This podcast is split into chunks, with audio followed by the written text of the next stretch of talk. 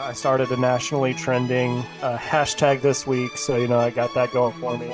Uh, Wenyen Gabriel, known uh, for showing uh, his insane athletic ability multiple times uh, on the court uh, Yep. and off. You know, it's always how is Buddy and not what is Buddy drinking. You think, oh my gosh, I caught a break. They're they're leaving the floor. Now you're a meme on Twitter because Reed Sheppard just dunked on you.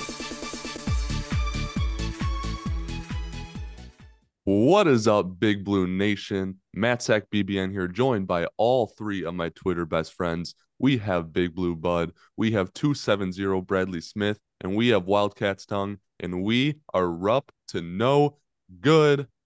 Merry Christmas, Happy Holidays, Happy New Year's, BBN. Great to be back talking with you. Uh, first time in a minute that we've had the full We're Up to No Good cast here. Uh, last time we recorded, buddy, I believe you were traveling for the holidays. Um, did you get to go visit some family? You have a good time? You have a good, uh, I don't know, past a week? How long has it been? Um, it's been a while, but yeah, I had a great uh holiday season, I guess, Christmas and and New Year. And I was gonna say that too. It's been a long time since we had. How many episodes has it been since everybody's been on here? At Three least four, I two. Two, Uh, maybe I two or think- three. Yeah, I think three at least. So that's I exciting. was, but yeah, I, was, had a, uh, had a good I was time. talking with um TJ Walker uh, a Yeah. little bit ago, and he told me he's he's very upset when someone doesn't make the podcast. Uh, because he likes to hear everyone's opinions. Um, and he's a very big, big blue Bud fan. I don't know if you've picked that up, but he's quite fond of Buddy. So he was especially upset to hear that there was no Buddy on the last podcast. I'm I'm a big PJ Walker guy myself, so um it makes sense. I'm glad that we have this uh simpatico type of relationship, you know what I mean? Yeah, shout out, shout out Kentucky roll call. Bradley, how are you doing? How was your holidays? I'm doing good. I've got some uh, Japanese takeout, so I'm I'm feeling pretty good right now. Uh, I don't know if we were gonna bring it up, but uh, one of my favorite presents that I got, I got an Oscar Tshiebwe Fort Wayne Mad Ants jersey, and that that's the only thing I've asked for for Christmas in like the last six years. I don't know if y'all have that thing too, where it's just like you don't want anything but that's the first thing that I've asked for in like six years. So it was it was pretty cool to get that. That's actually really cool. I love that the most two recent jerseys that you have acquired is Oscar Tshiebwe, Oscar Tshiebwe G League gear, and Grant Darbyshire. You have a G League uniform and a Kentucky walk-on uniform. I I almost bought a Latrell Sprewell jersey, but so that that would have been more recent, but I have not at this moment. Bradley, I have a question for you. Yeah, Um, are, are you uh dependent on to cook during the holidays? uh, to some extent, yeah. All right, what was Uh, we've be- we've been doing a lot of catering stuff. Hmm. So if you did cook, I want to know what was the best thing you cooked and what was the best thing you ate over the holidays? Um, best thing I made, uh, was probably mac and cheese. Damn right. Uh, I've I've been on mac and cheese duty, uh, so that that was something that was good. Uh, and the best thing that I ate, um, I don't know. Might might have to circle back on that one, but I had a lot of good food. Well, I'm glad to hear that your mom is no longer on mac and cheese duty. WT, uh, how are you doing? How was your holidays? Um, holidays, a lot of driving, uh, but uh, did had fun. Got to see all, the families. Um, will say today has been interesting. Had a good day up until about two hours ago. Realized that so we had some uh, people over for New Year's Eve last night. Realized probably at about five thirty p.m. today that our uh, gas stove burner has been on since last night um, and has been not been lit. So it's been filling the house with gas. Uh, so uh, i am now i so I, I record in my garage but i've been in my garage for about two hours now. It's freezing cold but it's way safer than uh, being inside the house right now. So we're letting that air out. So that was an interesting time of my life figuring that out. Uh, but luckily nothing's blown up and no one's going to the hospital yet. Hey, I don't know if you know this, but you're not supposed to do that. You're not supposed to leave it on that long. you know, when we discovered it was on, and like we knew it was bad, but we we like st- stood right next to it, and, like Googled, okay, how bad is this? And every website says leave your house immediately, like get out of there, let it air out. So uh, we, but the thing is, we were in the house like all morning, all afternoon. So uh, we'll see if I start talking weird. Uh, blame it It's on a good thing you didn't light a candle or anything, because I mean, goodness. That's the thing. We figured it out by lighting. We figured it out by lighting the stove next to it, like lighting the gas Yeah. stove, and it, igni- that one ignited, and then the one that had been turned on also ignited. and we're just really Wow. lucky that we had the fa- we had the fans going in that room, Yeah, so it had been like clearing out some of the gas. So that could have been really It's oh, like Oh, that like that scene in Christmas Vacation where he lights a cigar and throws the match down into the drain. It's just poof. It reminds me of that. that's genuinely WT's could have house. been just like that. That video of that house, that, that video that came out like a month ago on Twitter of that house just like blowing up on the street. You remember that? Oh yeah, I forgot about that. WT sound. Why am I la- Why are we laughing about that? That's horrible. We're laughing about it because WT is himself going to post it as "We're to no good" out of context tomorrow morning. It's just Well, doing a video once, of a once a week, combusting. WT like once a week, WT like you know just near misses. You know, like like he's he's almost died before an episode. Like I don't know, five or six times now. It, it's more times than you want it to be, definitely. Who is like just escaping death more often? Is it Big Z with like American cuisine or WT? Just by living my life. It's hard to Uh, say. I don't know. Big Z's had a rough go at it. Big Z's got the bubonic plague like four times since he's been to the U.S. I, I thought you said the Uganda plague. I was like, what? Oh, dude, no. What did That's what Ugo do said. to him? No, no. It's always Ugo is so unsuspecting. I could I could see him starting a plague within the team, or maybe not. While we're on the topic of Big Z, before we have to get into uh fun basketball talk and less fun football talk, um, really quick, do y'all think we he ever comes back to campus? I personally I think no, and I'm not trying to do this to like start drama, like oh he's he's never coming back, he's never gonna play. It's not like how some people were with like Aaron Bradshaw earlier in the season. It's like, do we genuinely believe NC, NCAA will ever do what is right and fair um, and allow him to play? And he's going to do that and come back to campus. Do you actually think that happens? It's crazy. I forgot who tweeted it, but someone tweeted out that um, the guy that was on Kansas State who got like a Tomlin. felony or a misdemeanor, something like that, um, got arrested he got cleared by the NCAA sooner than Big Z did. He he transferred mid-season because of says he got like suspended from his team and has started playing for Memphis uh, quicker. So Big Z apparently in the eyes of uh, NCAA worse than like a felon. Maybe Uh, I don't know if he's a felon. I should be careful. Yeah, allegedly. Just throw the word allegedly around and you'll be fine. We had to do that with Uh, uh, no. Brandon Miller a lot less. I don't know what you're referring to, uh, really. Um, Allegedly. but no, I, the NCAA, well, uh, according to their tweet, they're supposed to be back in the office tomorrow or the third. I forget when they said they'd be back. But Saturday is the Florida game. If Z's not back by the Florida game, I'm calling it. It's it's over. Uh, if you listen to sources say, shout out friends of the program, uh, Jack Pilgrim is not too optimistic about where Big Z lands. Um, the the only good news out of it is that we now have two seven footers that are like in the fold. Like they are getting the play time that they need. They are doing the things they need to do. Aaron Bradshaw probably needs to play a little bit better, but we don't really have a burning need for a third seven footer. At this point, it's not about like Kentucky. It's about Big Z. Like what's fair to him? Like he's the one being screwed over here, not really us anymore. I mean, you know, we're getting screwed over a little bit too. You know, that's a nice depth piece to have, the third seven footer. But I mean, it's just it's just ridiculous and, and unfair that the NCAA is what it is. I I'm just I don't know. I really don't know how to like articulate how maddening and just disappointing it is that they're just so incompetent at so many things. They never get it right. They really never ever get it right.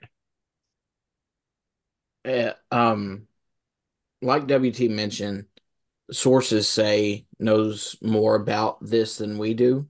You know, none of us are insiders, none of us have sources or anything like that. This is all just purely speculation. But, you know, if it was up to Z, I think he would have been playing all along. You know, it would have never never been an issue.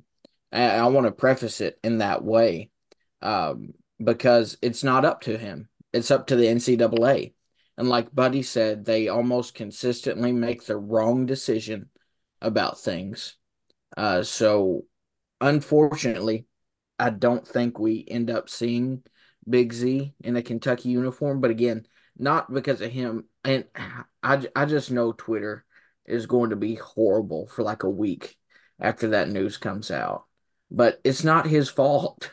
And it's not Cal's fault. And it's not I was going to say it's not the university's fault.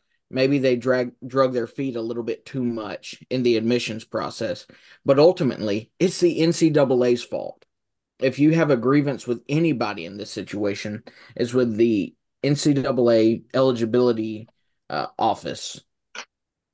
I mean, Cal was super excited whenever Zvon. Yeah. You saw the videos that came out whenever he got here, and you know, that Cal was just like dropping videos on his Twitter account of it pronouncing his name weird and all this. Like he was so excited when he got here because uh, he'd been fighting that battle forever.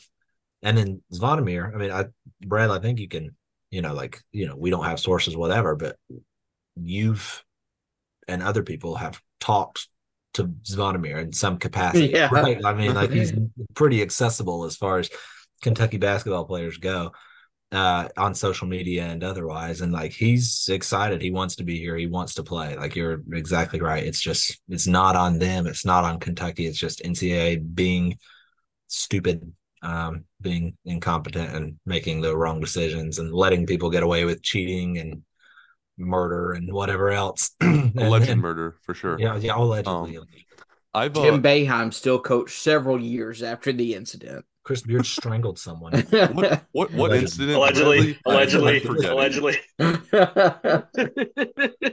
Nate Oats covered up a murder allegedly. allegedly, allegedly. Allegedly. I'm uh I've been consistent on my stance with Z. Um, before I thought he was gonna like before I thought this whole mess was ever gonna happen. When I thought he was gonna be here, um, I didn't think he was gonna play that much. I didn't think he was gonna be one of the better players on our team. Um, so it's not like that I'm missing him. It's like, oh my gosh, we're just one piece short. We just need another like seven footer. It's like we we got to the point where like we have Aaron and Ugo, and we're complaining enough about the seven footers as a fan base, um, especially when they play together and the amount of bigs that we have. Even though that has countlessly been disproven as just a terrible narrative. Um, but anyways, I he just deserves it as a kid. Like he came to play college basketball he left his family, left his home country, um, left professional opportunities because he thought college basketball and Kentucky basketball was the best chance to live out his dream. Um, lots of people go to college to live out their professional dreams and careers. And he has not been given a fair opportunity to do so by the NCAA. And that just really sucks. And again, I don't think he'll play that much. I just want to see him get cleared, check in a few times, just get some run, be able to practice with the team without w- whatever issues and he he just deserves it. I feel bad for the kid more than I feel bad for like the fan base or the team or anything like that. He just deserves to be a player on this team that gets to play. If Bobby Petrino is still allowed to be on college campuses around impressionable young women, there's no reason why Big Z shouldn't be cleared by now. What do you mean? Allegedly. Oh, no. Oh my goodness. Um So what else y'all want to talk about? W WT sent a uh another notable person that might uh not be able to coach an NCAA So I'm to trying to- allegations. we I'm won't trying to tell the story, find- but Oh, the, the word allegedly would be very important in telling that story. Anyways, football. Well, hold on. I, I'm trying to find the location of the um, NCAA eligibility office. Um, Uh, I think it's in Indianapolis, right? it is in Indianapolis. It yes. is. I'm wondering if we can buy a billboard really close to the office that says hashtag free Big Z. You think we could get a GoFundMe going to uh, Ooh, billboards not that expensive. You would, uh, as you would I think. know. I mean, Kelly just a couple months, anyways, right? One or two. Kelly Craft, if you All want right. to throw some money our way, So you guys, we know Kelly Craft listens for another program. Throw throw a little money our way. well, we'll uh, make it we'll put the. GoFundMe on Twitter. I bet we can raise enough for a, a hashtag free Big Z billboard outside of the um, outside of the eligibility center.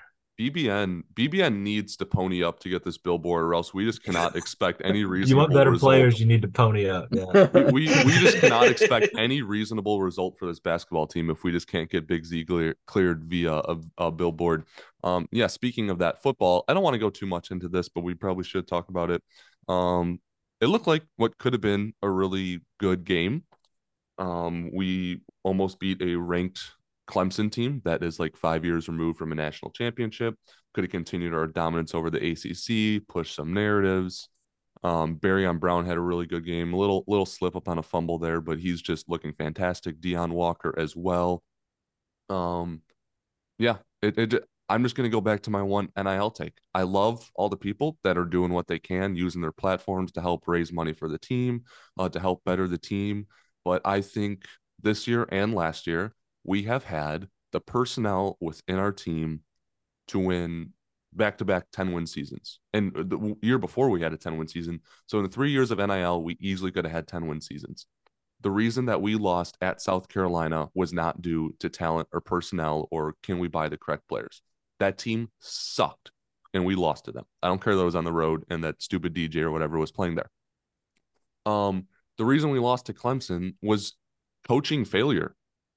And we had like the highest NIL earner on our team in Devin Leary, who we brought over in the transfer portal, and e- easily the highest NIL earner on the team, just made mistake after mistake after mistake when it mattered the most, and just you, you could go to the bend not break defense. Like that is why we lost. We did not lose because of personnel, and yeah, that is that is my final take of this football season. Excited for Brock to get in here. I hope Stoops goes back to the drawing board. Um, yeah, I I'm glad that we're the fans are doing their part to contribute to NIL, but but we need to look internally if we want to be serious about competing. Okay, I've got one. Hold on, I've got good news by the way about this billboard. Really good news, actually. I think I found the perfect one. But uh, the other thing I was going to say is, um, I was told that the uh, coaches in the Clemson game they did not turn the ball over four times and are therefore uh, blameless. So Uh, I mean, it's somewhat true. I think it's somewhat true. it I'm not I'm not blaming it on any one thing. Like there's you Yeah, never really can point to a loss and just say, well, only this happened. They also doinked in a field goal, you know, like we could go to the d- field goal. Like if they don't doink in a 50 yarder, um, that we we could be winning that game. But the last thing that we saw was coaching malpractice. It was the same thing. One style of defense has worked the entire game. Um, and we just completely go away from it and go into prevent defense. Yeah. Okay. Can I tell you now that there is a billboard? I mean, right there is a, an intersection where you have to turn left to get to the NCAA eligibility office. There is a billboard right there. I mean, ri- I mean, it's on the right, and you turn left to go there. Or, or Is by- it, it is currently that one right next to that like abandoned old white building that I'm looking at?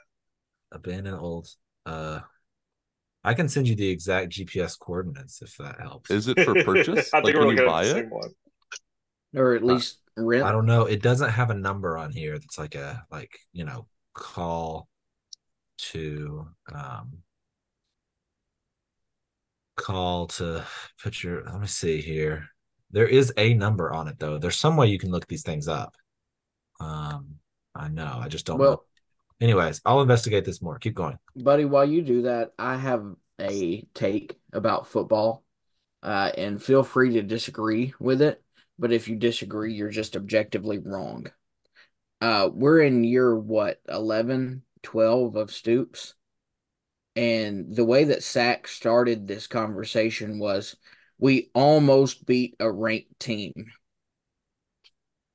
What other school in the SEC would let a coach stick around for 12 years and be happy with we almost beat a ranked team?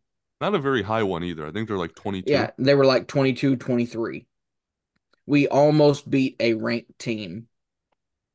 Congrats.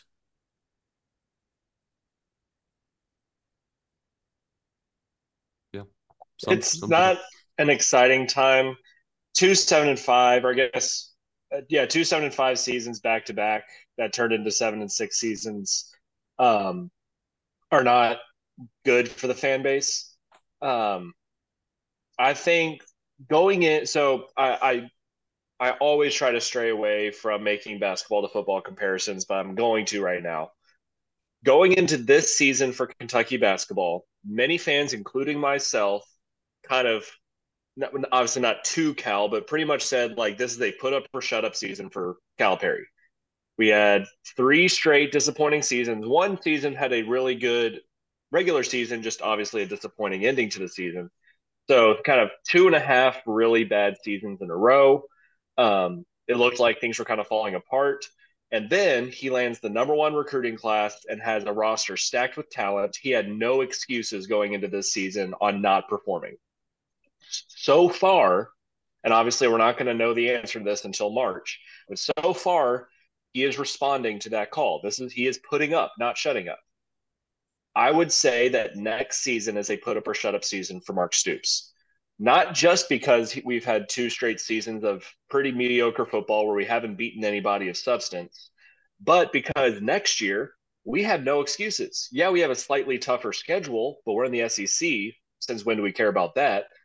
Uh, but we have the quarterback we wanted. We have possibly on paper our most talented defense as long as we land a couple cornerbacks. Um, we have experienced skill positions on offense. We have offensive linemen coming back, and we should we should have been recruiting that pretty well recently. Um, across the board, there's not a ton of excuses for not playing well this upcoming season. Now, football is a lot different than basketball, and you only have 12 games to show it. Basketball, you can lose to UNC Wilmington and still say you're having a pretty good season. Football, you can't afford to do that. So it's going to take a consistent effort next season in those 12 games for Stoops to kind of show, like, hey, I'm still here. I'm I'm what's best for Kentucky. While I'm thinking of it, correct me again if I'm wrong but I don't think Stoops has won a postseason game after he got on Twitter and talked about four straight postseason wins.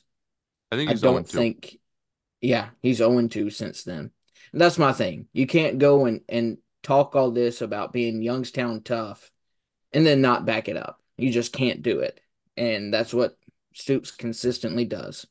And, yeah, you know, whatever. Yeah, unfortunately, we had to start this podcast with um, hearing about our boring holidays and what we did, and then about a player that's likely not to play for Kentucky despite being totally deserving of it, and then about a football team that choked away a very winnable bowl game. Uh, let's get into some fun.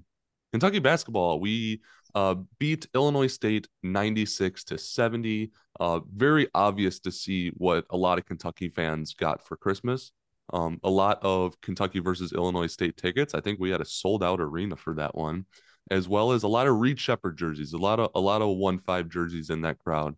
Um, and then there's Bradley just with a Grant Darbyshire jersey as One well. three. One three, baby. Um, but Kentucky looked great, and the standout performer, former Illinois State Redbird, um, I wouldn't even call him the standout performer, but the leading scorer was Antonio Reeves. Another great game. Followed up was a 30 point uh, outing against the Loserville uh, Cardinals or Pouisville Cardinals. Um, he comes back 10 of 15 shooting, 4 of 8 from 3, 27 points for the Cats, leads them in scoring again. And the reason I said he was our leading scorer, not necessarily our top performer, I feel like every single game, Reeves just goes out there and casually drops 20 and I might remember like three or four of the shots going in, and then I just look at the box score and it's like, oh, Reeves had 25 tonight. But the narrative is, wow, look at this insane play Rob Dillingham had. Oh, what what a great game from DJ Wagner. Reed Sheppard is like stuffing the stat sheet like we haven't seen since Anthony Davis. And then it's just like the fourth most notable performer is like, oh yeah, Antonio Reeves had like 25 and he's averaging 20 on the season. Um, he's gonna probably be like the all-time three-point shooter uh, under Cal, and it's honestly absurd. Uh, so I, I hope he follows it up. He has some narratives to prove. He's been very inconsistent, I guess is the best way to put it. In big games, you know, we've seen him dominate the terrible teams like Louisville and Illinois State. Very excited to see how he does at Florida. I hope this hot streak continues. And I, I said it a couple episodes ago. I think he could be SEC Player of the Year. Time to show up next Saturday or this upcoming Saturday. Yeah, it's uh, it's something that's definitely possible. I think you could have a serious discussion about probably four of our players being SEC Player of the Year. You could have a serious discussion about Antonio, about Reed, about Trey, uh, maybe AB, depending on how SEC play goes. And I think maybe you could throw DJ in there as well. So we might have five. You didn't even mention. Yeah, I didn't didn't even mention Dillingham. yeah, I didn't even mention Rob. So we've got we've got five, six players that you could legitimately talk about as as being contenders for SEC Player of the Year. This is nuts. It is one of those things that like when we're talking about the awards, like I don't think the awards are that important really, but we do kind of judge players in retrospect based on those awards. I don't think a Kentucky player is going to win it at the end of the season. Yeah. Because voters are just going to say like, all right, it should go to a Kentucky player. Uh, and they just pick one out of the hat out of the four that could potentially earn it, and then the vote gets split, and then some like random guy from Texas A&M wins it. So I, I think that like it, it, as far as the awards go, it's not helping Kentucky. But what I one stat I've been looking up recently is um, how the variety of uh, leading scorers across Calipari teams. Uh, it is spread out more than you think. Most Calipari teams have six or seven guys that at one point led the team in scoring, uh, but that's over the course of an entire year. Uh, right now, let me pull this up. We've had six players uh, lead the team in scoring in at least one game, and we've played what twelve games. Uh, do you want to guess who has the most? Reeves. Antonio. Antonio, how many games do you think Antonio has led us in scoring out of 12? Three. Four. Four. So Ah, a third. Our our leading scorer has only led the team in scoring in a third of games. Usually the leading scorers lead for like almost half of games. So uh, Rob has led in three, Reed has led in three, Wagner's led in two, Mitchell in one, Bradshaw in one. So our any day, anyone can beat you, and that that's going to be really scary in March. And that's not even mentioning Justin Edwards.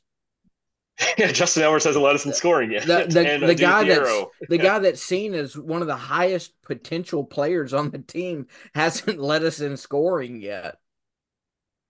Yeah, It's you go back to that. You go back to that Illinois State game. We have a starter and a guy that I called one of like the two or three best players on our team. And Aaron Bradshaw pretty much like put up 15 minutes of cardio. Um, he and so again, he's a starter, one of the most talented players on the team, in my opinion. Plays 15 minutes, shoots one of four, has two points, one rebound, doesn't really do anything else.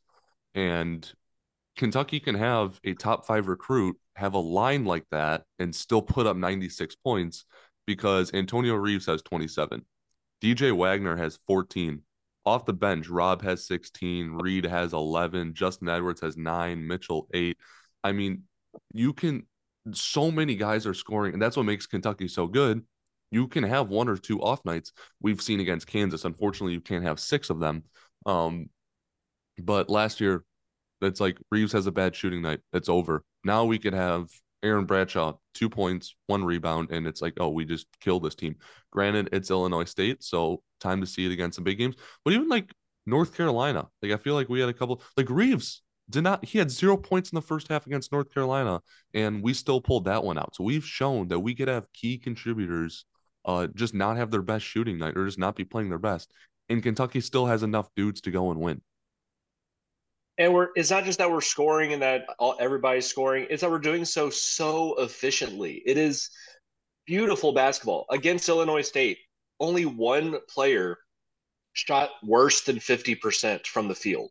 And that was Aaron Bradshaw. He shot one for four. Everyone else was at least 50% from the field, which is insane. That doesn't happen. Like, that is not normal, and we shouldn't treat it as normal.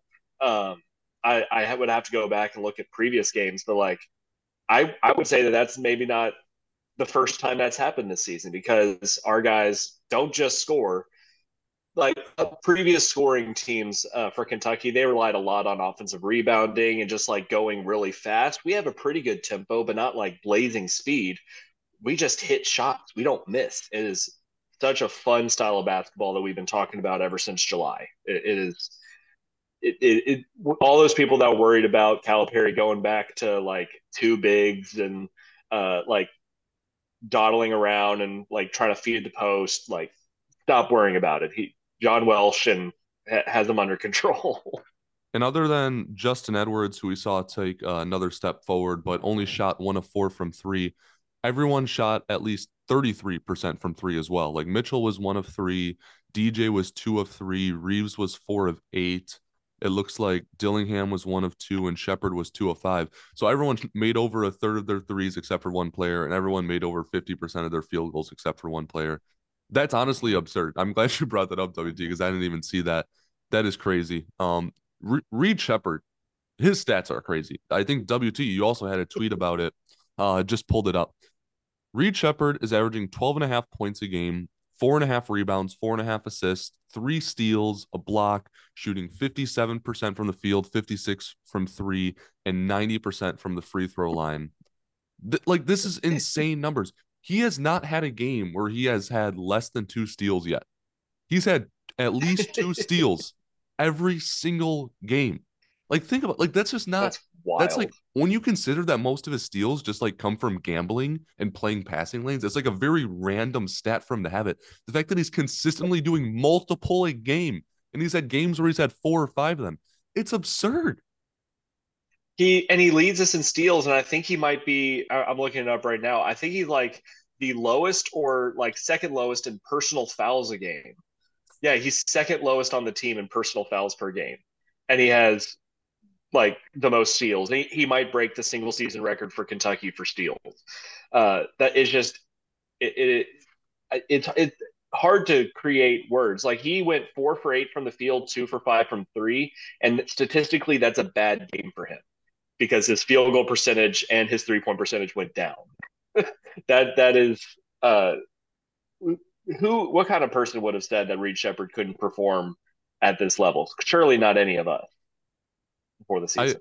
I, I do have to say though, um, so my dad, I did not want to get a Reed Sheppard jersey because I'm like, he's playing too well. The last thing I want is to like sack jinx him. But I really wanted a Reed Sheppard or Robert Dillingham jersey. I don't think they came out with the Dillingham ones yet.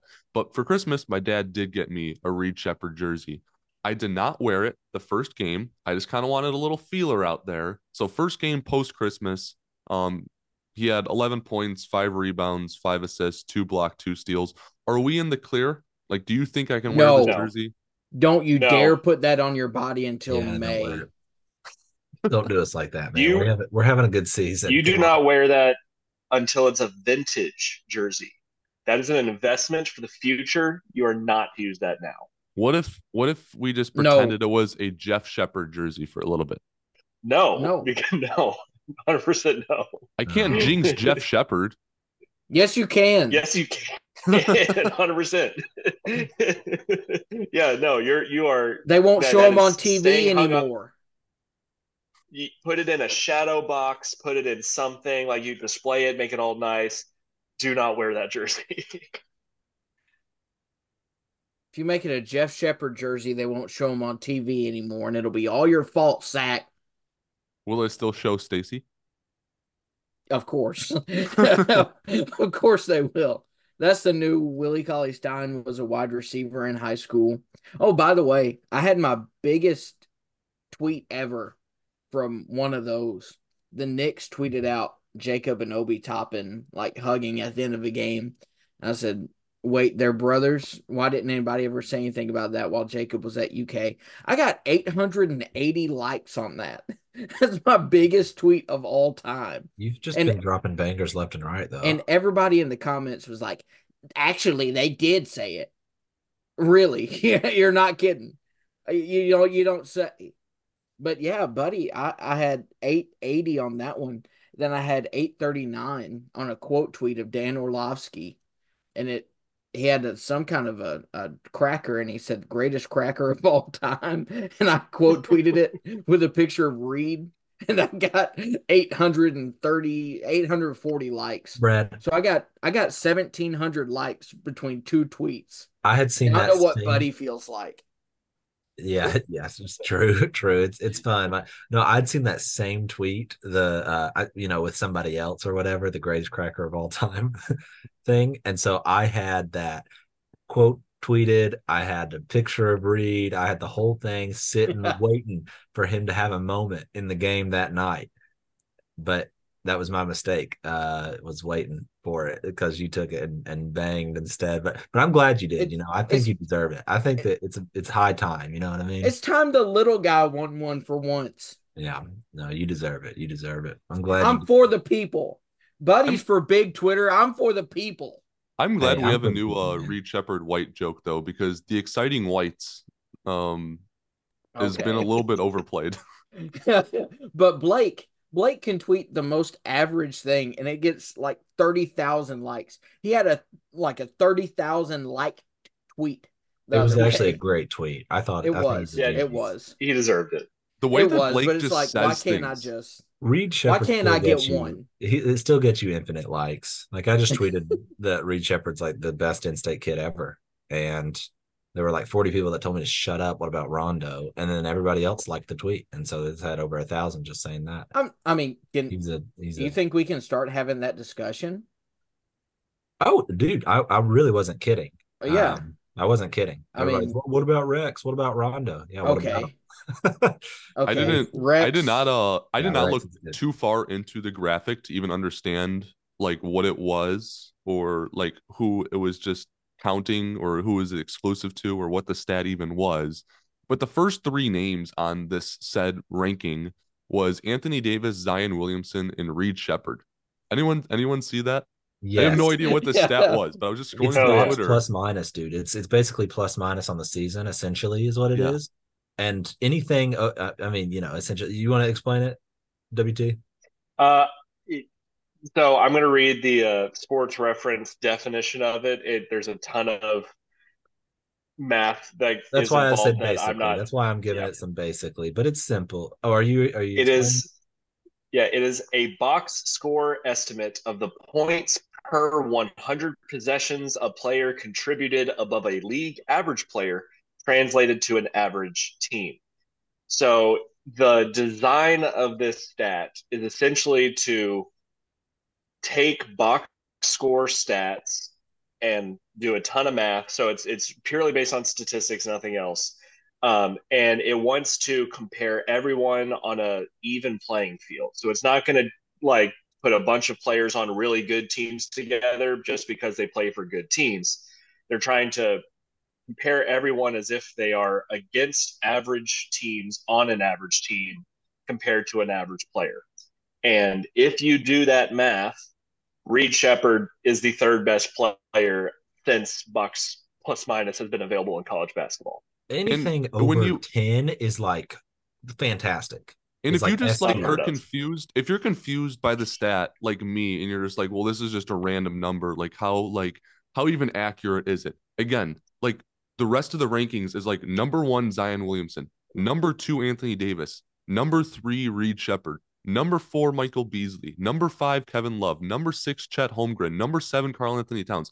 Like this is a very good indicator that you are a very very good player. Not one player that I named wasn't like like Zion, Anthony Davis, Michael Beasley. There's like all time college basketball freshmen. so th- it's definitely a stat where like as you get a higher sample size, it tends to even out. Now we've said that that's what's going to happen to Reed Sheppard since game one, and that still hasn't happened. He's still playing absolutely insane. But to kind of illustrate that, do you know who is second on the team in box plus minus? Is it Rob? Kareem Watkins. It is Brennan Canada. just because, just because for the few minutes he's in, he's gotten a few rebounds, scored a couple points.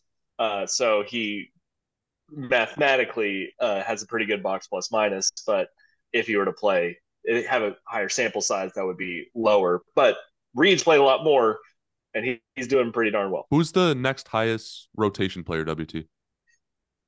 Uh, so this is again small sample size, but Ugonna So the next highest like player that's been playing all season is Rob, and then you have Antonio, Trey, Adu, Aaron, Justin, and then DJ.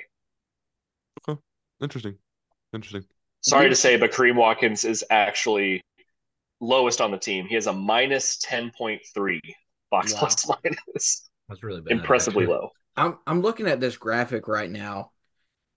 It's, it's Zion Williamson, Anthony Davis, and Reed Sheppard. that's, just, three, that's just crazy.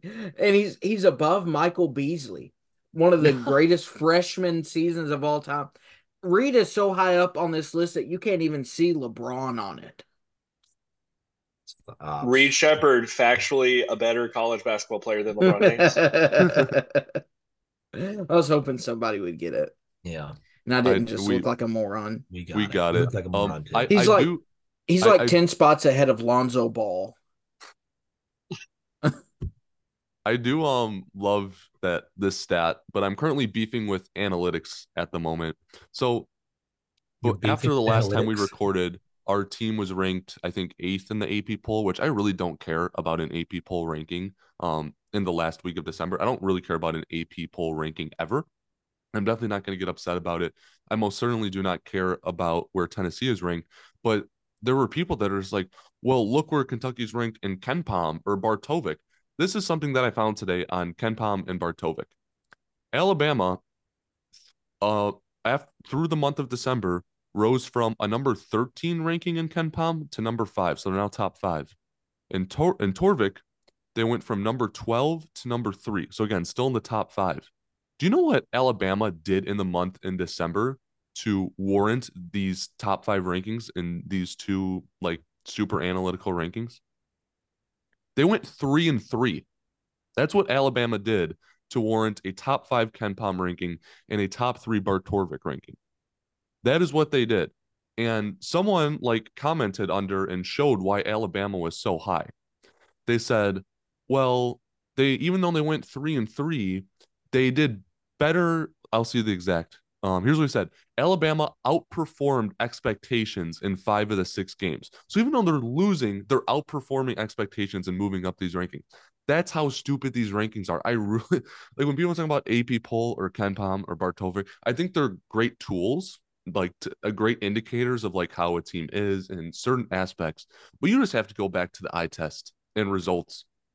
Kentucky just won a very, very tough game against North Carolina. They smoked a Miami team. And Miami, it's not like they're like world beaters. I know they had a bad loss after we beat them. They're still a very good basketball team. Like they'll still probably be top three or four in the ACC, if not higher. And we beat them by 20. We killed them. We were beating them by 30 until we put all on our walk ons in and started letting Rob Dillingham pull up from 50. And we almost beat Kansas. We were beating them for 80% of the game in a game where their center went for 30 points and we had zero centers on our roster. We were putting up Adou Thiero against a seven foot two guy and we almost beat Kansas. Look how good Reed Sheppard is. Look how good Rob Dillingham is. I'm a huge analytics guy. I am a nerd. I majored in math, computer science, and had a minor in statistics. My career, my profession is data analytics. I am an analytics nerd. But you need to stop looking at these stupid rankings because you see what they do to Alabama and you see what they do to Kentucky. Kentucky's a hell of a squad. Rank us wherever you want to. Make it just like the old school days. Under rank us. Give us a four seed, five seed. I don't care. Do you know who's going to suffer from that? not us. It's going to be the one seed that's going to have to play us two rounds earlier than they should have. And they're going to lose and they're going to go home and they're going to be sad and I'm going to be happy. If you talk to Ken Pomeroy, uh, he, I don't want to put words in his mouth. I don't know the exact number he says, but what I think he has said in the past is that he does not believe in his own algorithm until about 20 to 21 games into the season.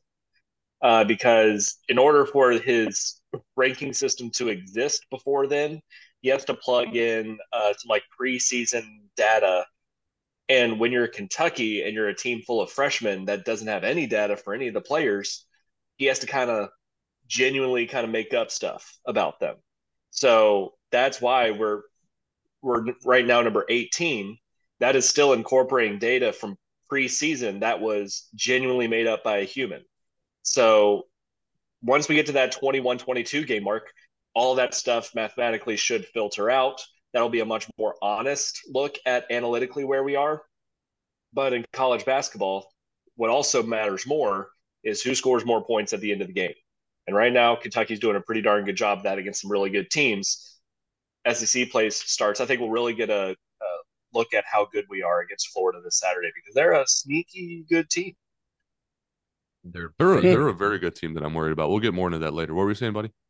I think they're favored over us, Florida, but you said later. So, oh no, if you were going to talk about that, we could talk about it now. I just didn't want to cut you off. Are they actually? Yeah, I think so. That's ridiculous. I'm looking right now. I think ESPN had them at like 61% or more. KenPom has Kentucky favored 52%. ESPN, but it's a very whatever, close game. The ESPN matchup predictor says Florida 61.8% chance of winning. Whatever. Take Yeah, that for grain of salt in terms of like stupid algorithms that have zero indication on anything. Yeah, it's not very Um, good. No, it's not very good at Yeah, all. Yeah, Florida. had- They gave Louisville like an 18% chance to beat us or something. yeah. Of the analytics, ESPN BPI is probably one of the worst, if I'm being completely honest. Um, I mean, if you look at Florida's resume, they their good wins are Pittsburgh and Michigan, both at neutral sites, which is pretty decent. Pittsburgh's a top 50 team. Michigan's not a good team at all. Um, they have lost their three other good games. That is Virginia at a neutral site, Baylor at a neutral site, and Wake Forest on the road. Um, so they haven't. So they've won two decent games. They haven't played. They played one team that's as good as us, and that's Baylor, or at least in the same like tier as us, and that's Baylor. Uh, and they uh, lost by four. 95 91. They're a pretty good offensive team, pretty mid defensive team. Uh, they'll have the home court advantage. I think it's going to be a really good game. Uh, just got got to hit our shots. It's going to be our Maybe first real road game of the season. WT, who's your top five in the SEC? Top five teams. Yeah. We asked this before a Hmm. while ago. It's been some time now. I mean, I'm going to put Kentucky at number one. I haven't seen any team do something that is worth my time to put them above Kentucky. Uh, number two, I will. I'll still put Tennessee. Like defense keeps you in games, especially in conference when things kind of slow down a little bit.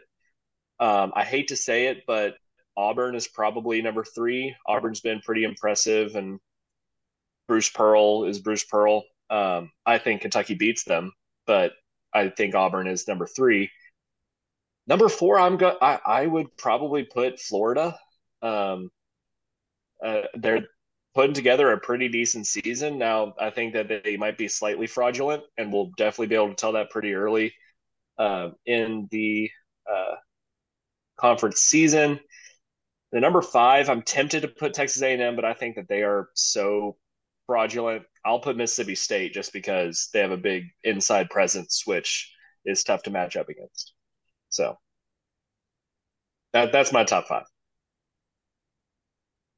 I um yeah, I'm very nervous for this Florida game. Like you said, it's our first true road game. Like going 70 miles west and playing in a stadium that was like 70% blue and having go big blue chance while we routed them by 20 points. Um that I'm not going to count as a true road performance, but Florida is going to be rowdy. Like that that's a rivalry game. Their fans are going to be up for that. That's a much longer travel.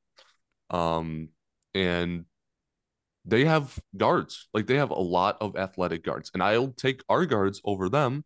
But they do have some guards, and a lot of them are very athletic and can keep up with us. I think Walter Clayton is having a very good season.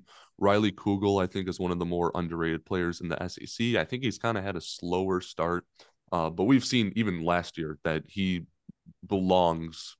Um, he belongs at the top of the SEC. So they they have a very like a roster can keep up with this. I think they also got Bradley. They got some like seven footer from the portal. Do you know how he's doing Yeah. this year? Uh, Micah Handlogten. Yeah, from like Marshall or Um, something. Yeah, from Marshall. I haven't had a chance to look at his stat at his stats. I think he's been decent, you know, not game changing or anything like that, but I, I believe he's been decent.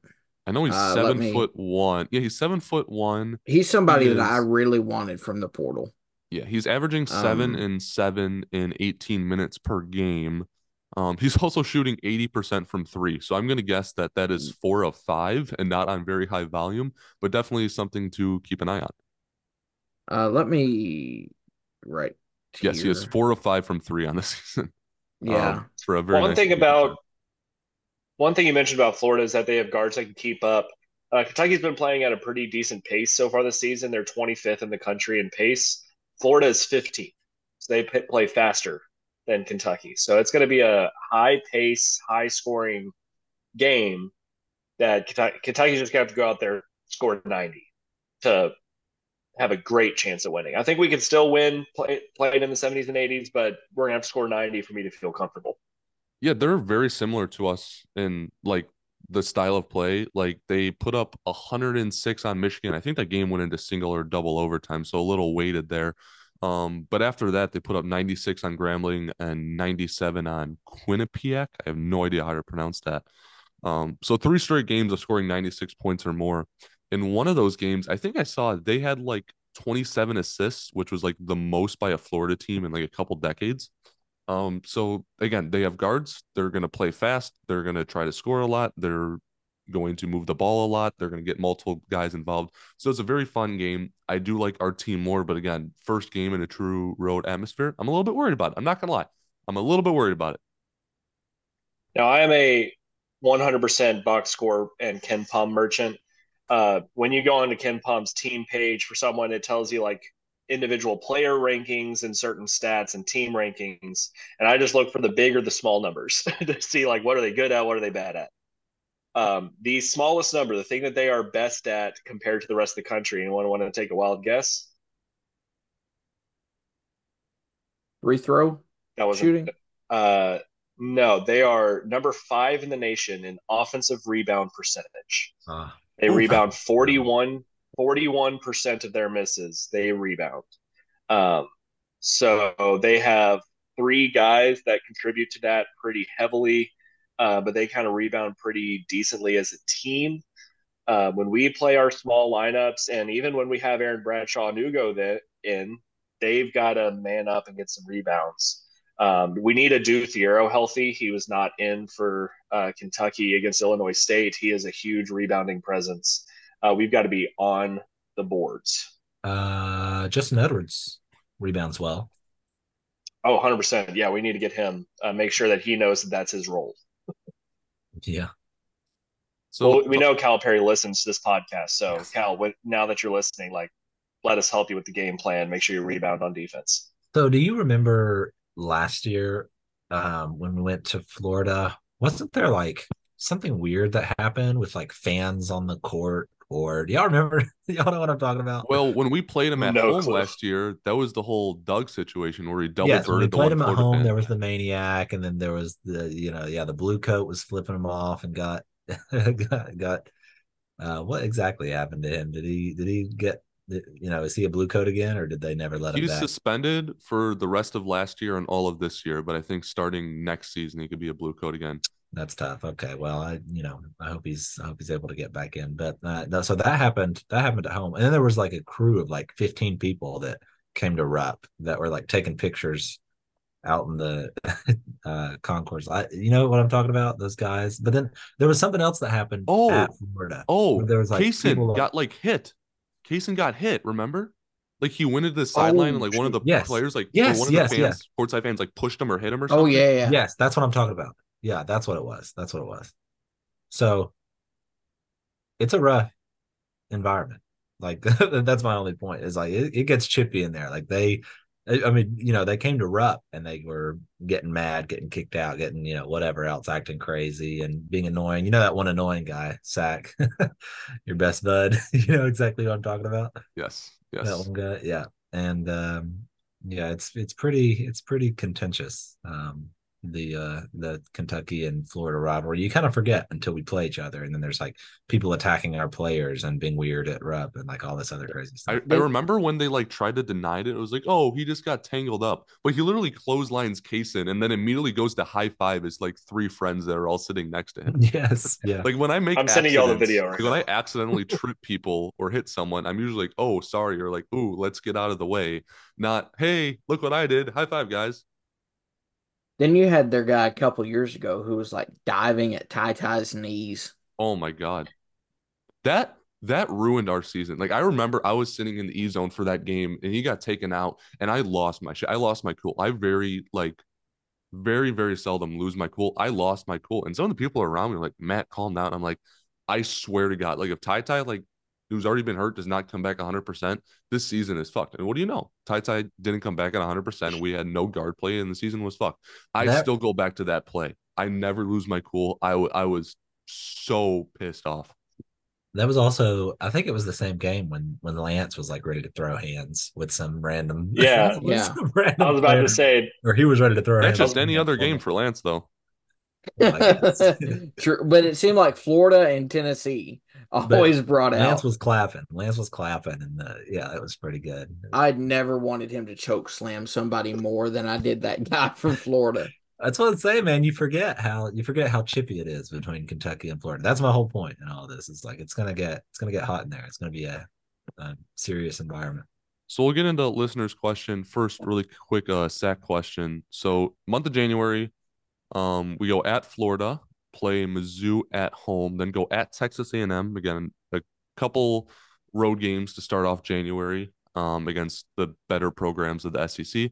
Then we play Mississippi State at home on a Wednesday, kind of a trap game feel. I know it's at home, but Tolu Smith is coming back. Mississippi State's got a pretty solid roster. Then Georgia at South Carolina, at Arkansas, and then Florida back at home. Um, one, two, three, four, five, six, seven, eight games in January. Um, I think there were like four or five in December. So that's a nice change of pace that we have almost double the amount of games um, in this upcoming month. What do y'all think our record is over that eight games? Again, we have some easier home games, but at Florida, at A&M, at South Carolina, at Arkansas, um, and then Florida, Mizzou, Mississippi State, and Georgia at home. What, what do you think we are through January? Eight and oh. That's a None bold thing. the- you you no, got to back that no. up, Bradley. None of those teams can hang with us. None of those teams can hang with us. The closest one is A and M, and like WT said, they're fraudulent. None of those teams can hang with us. I've I I'm going eight and zero as well, and I really hope not to be immediately proven wrong on Saturday. But yeah, I I really just don't.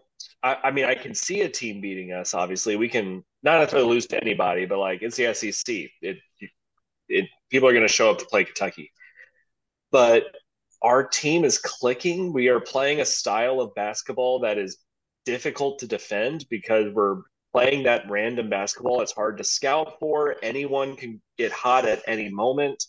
Um, Antonio Reeves is becoming one of the best scorers, not just in the SEC, but in college basketball. Um, Reed Sheppard is not slowing down. We it, it wasn't just like a three game stint where he was a really good player. It turns out he's just a really good player. Um, I could see Justin Edwards figuring some stuff out, kind of growing into that Chris Livingston role, like Zach was saying. Um, I, I really see us winning all eight of those games, and then that first game of February is at home against Tennessee, uh, which is a huge, huge, huge matchup. Um, I I think that we're really setting up for like college game day in Rupp Arena on February third. Yeah, think about if we go eight and zero through January, Um, and then we have a top 10 matchup with Tennessee, assuming they don't absolutely implode in SEC play. We win that. Now we've won the nine SEC, we're 9 0 in SEC play. I think we've retroactively won five or six games in a row since UNC Wilmington, however many it is. Now we're like Uh, putting up, five yes, or four. so now we're putting we have a 13 game winning streak. We're easily top three in the country. I see the vision. Here's the thing. I just think one of those road games, like at Florida, at Arkansas, I don't think they can hang with us, but it, it's it's road games and conference play. It happens. It happens every year. It happens for a reason. Yep. Um, I do think it's safe to say maybe we lose at least one or two. I think the one I'm worried about most is at Florida for all the reasons I said. I don't think at Arkansas, I mean, I, that's probably a more difficult environment. We saw it last year firsthand. I just don't think they're that good. Um, A and M, I think is will be really interesting because they play a completely different style than us. But I think we win that one. I think if we beat Florida on the road to start off the new year, we go eight and zero, and then beat Tennessee, and we're nine and zero in SEC play. Uh, that's my take. What do you who do you That- got? What do you what do you think we do? Is um sorry, I don't remember what the the question was. Record through January. Record through January. Record through January. Oh, sorry. Let me pull up the uh let me pull up the It's it's eight total games, three road games. Four. yeah, Four but I road games. see who it is. Four gotta road games. The it road is. games are Florida, A and M, Okay, I'm looking at it. I'm looking at it. South Carolina, Arkansas. Okay, I see a win, a win, a win, a win, a win, a win. Not just playing. Um, I think we drop one. No, I did you if you just said that if we beat Florida, then we go undefeated through January. I think Florida's the one I'm worried Florida. about the most. Yes, I don't see anybody else. I think Arkansas at home is dangerous. They just took out Duke at home. The environment is just next level, but I don't think Duke's all that. I think we're a whole lot better. Um, A&M kind of scares me because it's A&M. You just never know with Buzz. Um, I think Missouri sucks this year. I think we're going to put 20 on their head. Um, yeah, I feel like we could split with Florida. Uh, either, you know, one of those situations where like we win there and then they win here. You know what I mean? Kind of like we did with uh, Georgia last year. Was it? No, it wasn't Georgia. Who was it last year that we did that to? Somebody. Uh, Oh, Vandy. Vanderbilt. Vanderbilt. Yeah, that was tough. Oh, but uh but yeah no i i can see it um i can see it going in i i just i hope that we're above you know the unc wilmington happened and that sucks but i'm i really hope that we're above losing to another like south carolina like we did last year. I just i really you want to think that you know we're good enough that we're just not going to drop a game like that. You know at this point especially getting later into the into the season um, and kind of knowing that that can happen you just really hope you know we don't do any of that. And i don't think that we're going to drop another absolute like boneheaded loss like that. I think that we're we're mostly immune. So but definitely conference red definitely you know hard teams go ahead I think what you said about Texas A&M, I, I, know we're kind of getting ahead of ourselves because we have Florida next, but I don't see. I think we blow them out more likely. I think it's more likely we blow them out than we lose them because the one thing they do well is offensive rebound, just like Florida. But they are like the bottom twenty slowest teams in college basketball. We are one of the fastest, and we have guards that are really good at playing at their own pace and not letting anyone else dictate that. And they're also one of the worst three point shooting teams in college basketball. They shoot 27% from three as a team. We shoot like 43% from three as a team. Uh, like, I, I am not, they also give like their opponents shoot 35% from three as a team. So, like, they're one of the worst three point defenses. I am not concerned at all about Texas A&M because I think our style of play is their kryptonite. Um, as long as we off as long as we prevent them from getting on the offensive glass, which I think we could do. Um, I am much more concerned about this Florida game. I'm more concerned about Mississippi State at home. I'm more concerned about. I'm, I'm honestly even more concerned about like going to South Carolina than I am about going to Texas A&M. I I'm I think that my thing with this team is we've not seen them play in SEC conditions, and what I mean by SEC conditions uh, is basically just really physical, gritty, tough games. I know that last year's team we had Oscar, um, and we had you know uh, uh, Lance to some degree. Lance played quite a bit of minutes last year, but we had you know we had guys who played well in the SEC. Uh, you know, generally, I'm I don't know about this team yet. I don't know about like Tennessee. What they do is they play really tough, really physical. I mean, really like actually grabbing you by the back of the jersey and throwing you into the hardwood type, you know, basketball. And it kind of levels the playing field a little bit for Tennessee, where they can beat just about anybody if they like basically punch you in the face. And you know, I mean, you know, you, we saw all the clips last year, and there's other teams in the SEC that do that. Big teams, tough teams I'm interested to see how we respond to that and uh, and kind of what comes out of it. And so A and M can play like that. Florida can play like that. Tennessee can play like that. There's a few others. Um, I'm I'm curious. I, we've not seen it yet, but getting into listeners' questions. Eli Cox says SEC play record prediction. Uh, Eli, we gave you the first nine, um, so that'll be enough for tonight. I hope you aren't too upset with us. Big Blue Cardi says, if you could add one former Kentucky player to this team, who would it be? Um, Big Blue Cardi, I love you, but we have answered this question on the podcast 15 times, and the answer every single time is Anthony Davis. So next question, James um, Young. A good who? James Young. I'm still probably taking Anthony Davis. Microwave, friend of the program. He says, "What are some New Year New Year's resolutions you'd like to see from the athletics program? Maybe like Barnhart hiring me." Um, personally, I don't know you, so I cannot uh, vouch for Barnhart hiring you. What are what are some uh, New Year's resolutions you guys would like to see? I would like to see aggressiveness and playmakers on defense, with like we saw for the first ninety percent of the bowl game, before we stopped doing that again and went to bend and don't break defense. That's my goal. Like if we just get beat on defense because we get beat, it happens. We play very talented teams. I just want to see um, our defense be aggressive because I hate our style of defense. I'll vouch for microwave. Go ahead, hire him, Mitch. Yeah, I vote. My vote is for Mitch to let Cal build the practice facility. That's my that's oh. my New Year's goal. My New Year's resolution for Kentucky athletics is maybe not to hire new people, but to improve the social media presence. Um, I, I say this as someone who is a big fan of Kentucky men's basketball admin. They have been slacking in the fan interaction department. Uh, w- last season, when we were really kicking and we were like sending back and forth with not just us, but like a ton of fans, were like interacting with uh, the Kentucky men's basketball Twitter account. That was really awesome, really fun. Uh, I want to see some fun stuff like that on online. I think that's really cool. They interact Kentucky, with me, can, I don't know what you're talking about. Kentucky Spider asked, "What is Buddy drinking?" That's a fantastic question. Just a water tonight. Just a water. However, Bradley, remember that time that you thought I was drinking metal? Yeah. I had some of that again uh earlier today. Metal? Yeah, well, no, but what you thought was metal. So aluminum? nope. nope. Kentucky versus World says, "What are the toughest matchups for Kentucky and SEC play?" Again, we kind of answered that. None of them. Cats by ninety over everybody. They all suck, and we're At, awesome. At KCal4 says, "What road game will Rupp to No Good attend?" Guys, I got I got some rough news. I'm not gonna lie. Like I'm looking at my schedule over the next several months.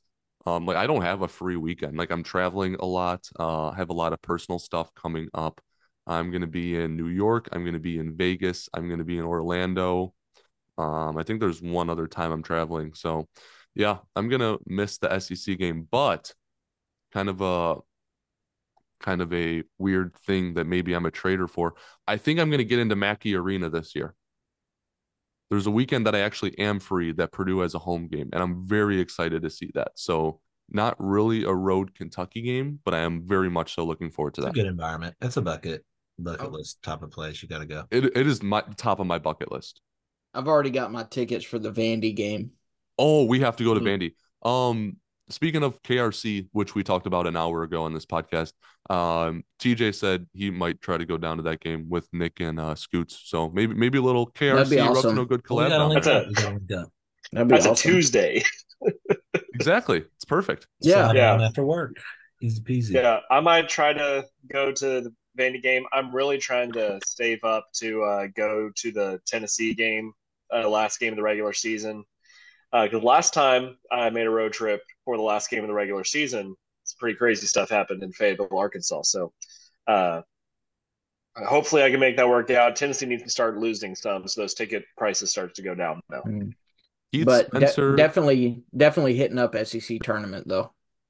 Keith Spencer Ooh. says, uh, who does UK end up getting in the 24 class? VJ. One thing I think is really interesting about the 24 class, like you remember the previous class, we get all these top 10 five stars, and it's like, whoa, how are these guys going to coexist? Where are the veterans? Who are the role players? And we just kind of needed to fill with bodies. This year, it's kind of like, all right, um, Billy Richmond, he's like your two-way wing. Boogie Fland, I think, is an all-around really good guard. Travis Perry can be a spark plug shooter off the bench. Somto, big body down low. Um, kind of like who's your who's the star of this team? Who's going to step up and make buckets?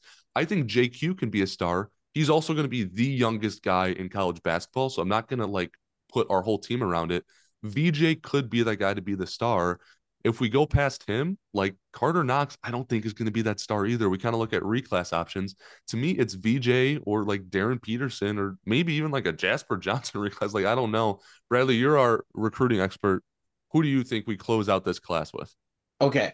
So I really like three options almost equally. Uh, I like I like two equally and one kind of as a like one A one B. VJ Edgecombe would just be the perfect addition to round out this class. I am absolutely in love with the way that he plays. Uh, I I think that he's Malik Monk 2.0. He is going to be a special special player, and if we can get him and him not go to Duke, that would be advantageous in two ways. Uh, Darryn Peterson reclass would also be extremely nice. If we don't get VJ, uh, that would be something that would be very good as well. And he's very much like Jayden Quaintance. He would have to play two years in college uh, because age wise, he would not be eligible uh, for the NBA draft. Uh, so those are pretty much the same. And then the 1B, just because there is a little bit of a skill drop off, uh, would be a Jasper Johnson reclass. Yeah. Uh, at first, I was I was out on Jasper Johnson, but then I've really started watching him uh, a lot lately. Uh, now with him being at Link, at at Link, it's a lot easier to watch his games, uh, and I've I've really been impressed uh, by the way that that he's played. So, really, any of those I'd be fine with. I would prefer VJ or Darren, but if we did end up with Jasper Johnson, that would also be okay. I did, couldn't help but notice that you did not mention one uh, brother of former Kentucky men's basketball player Carter Knox. You're right. Fair enough. Cool. That's all we have to say. Bradley, uh, I have another question. I have another question for you and me. Uh, this is from friend of the program, Cody McClellan. What would Matt Sack, R2NG, and 270 Bradley Smith burner names be? Um, so a couple years ago, I guess it would have been about a year and a half ago now. I um, tried to start a burner and get popular with it. Uh, and it lasted, I think, three days, and I didn't get any followers, so I deactivated it. Uh, but it was uh, fake Dwayne Washington, and I just trolled Dwayne Washington. I like I had his post notifications turned on, and every time he tweeted something, I would tweet the opposite of it. uh, like one of them, this if he was like, I just had dinner at Chili's, I would be like, I did not just have dinner at Chili's. it was stupid. That's why I didn't get any followers. But that uh, that was my burner. So I don't. I actually have a burner, not on Twitter, but um on KS board on uh, KSR Plus website. I am I forget what, it's either not Nick Roush or Nick Roush burner. But if you haven't put that together yet, that is me. If you're the random burner that replies to all of like WT's long like paragraphs that he always posts, and then he immediately sends in a group chat like, "Hey, someone go respond to this," uh, and it's Nick Roush burner. that is me. I haven't posted on there in a long time because like all of the stats I've been doing, I've just been posting on Twitter. I got to start making some of that exclusive. Now I'm not getting the money for making it exclusive, but uh, it is a fun little community on there. say what you want about KSR, but it is a fun little message board. So I feel like if I was on Twitter, I would pick another like Kentucky media personality. I feel like I would be like a Jack Pilgrim or maybe a, how about a Big Blue Drew uh parody account. I think that'd be good. My burner is at Big Blue Bud. That's that's very good, buddy. I have a I I did not have see that coming. I, I have I have an idea for another burner that I actually have made the account, uh, or at least yeah, I made the account, but I have not posted anything, and I probably never will because it's directly disparaging of a certain oh coach God. for a certain program uh, at the University of Kentucky in a way that's more than just making fun of their coaching ability. So it's like very much not something that I should do, but I did have the idea, and if that coach happens to do something that is worth me getting that sucker back out, uh, then I will uh, have to do it. So, uh, no, uh, in the chat, uh, Buddy made a guess that is incorrect. I have I have one more uh Matt Sack BBN question, then we'll get on scores prediction. This is a long episode. I'm sorry, we haven't talked in like four months. Um, we haven't talked since last year. Uh,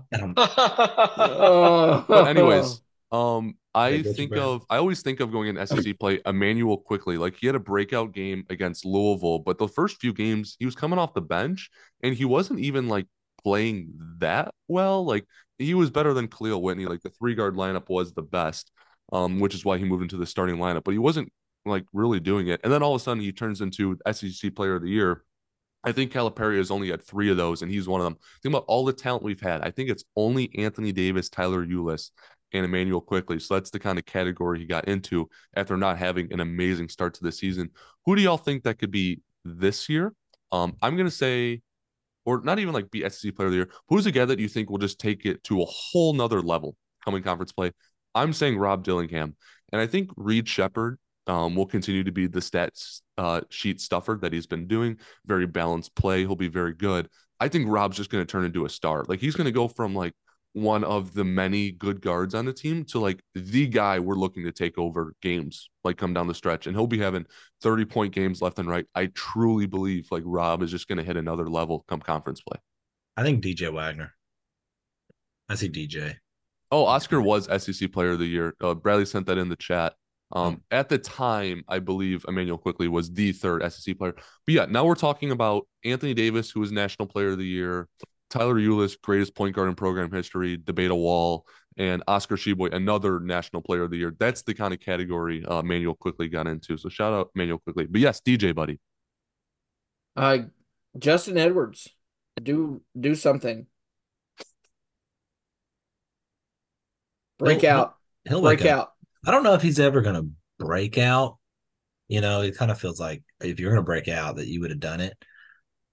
But I feel like he's just slowly getting better, and He's getting consistent.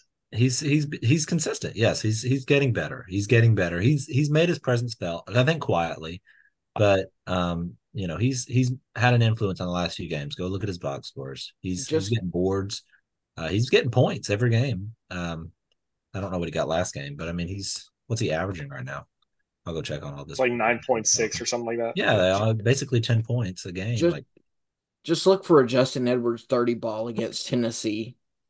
I would love that so much. We are literally Justin really- Edwards making layups and dunks away from being in the conversation with the rest of some of these freshmen. Like he's he's not that far from putting it all together. Yeah, I still think that's the thing is that when he, you know, when he like just hits the side of the rim and falls or whatever, that it just looks so bad that people forget everything else that he did that game. They're like, why can't he dunk the ball? Which, you know, me included a little bit. But um, yeah, I, I don't think he's plus he's hit. I, I don't think he missed a dunk the last game. I think he made like all three attempts, No, he played well.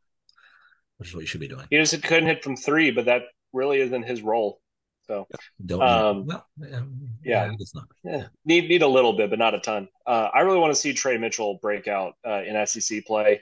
Uh, he's playing very well. I just want him to be a little bit more aggressive.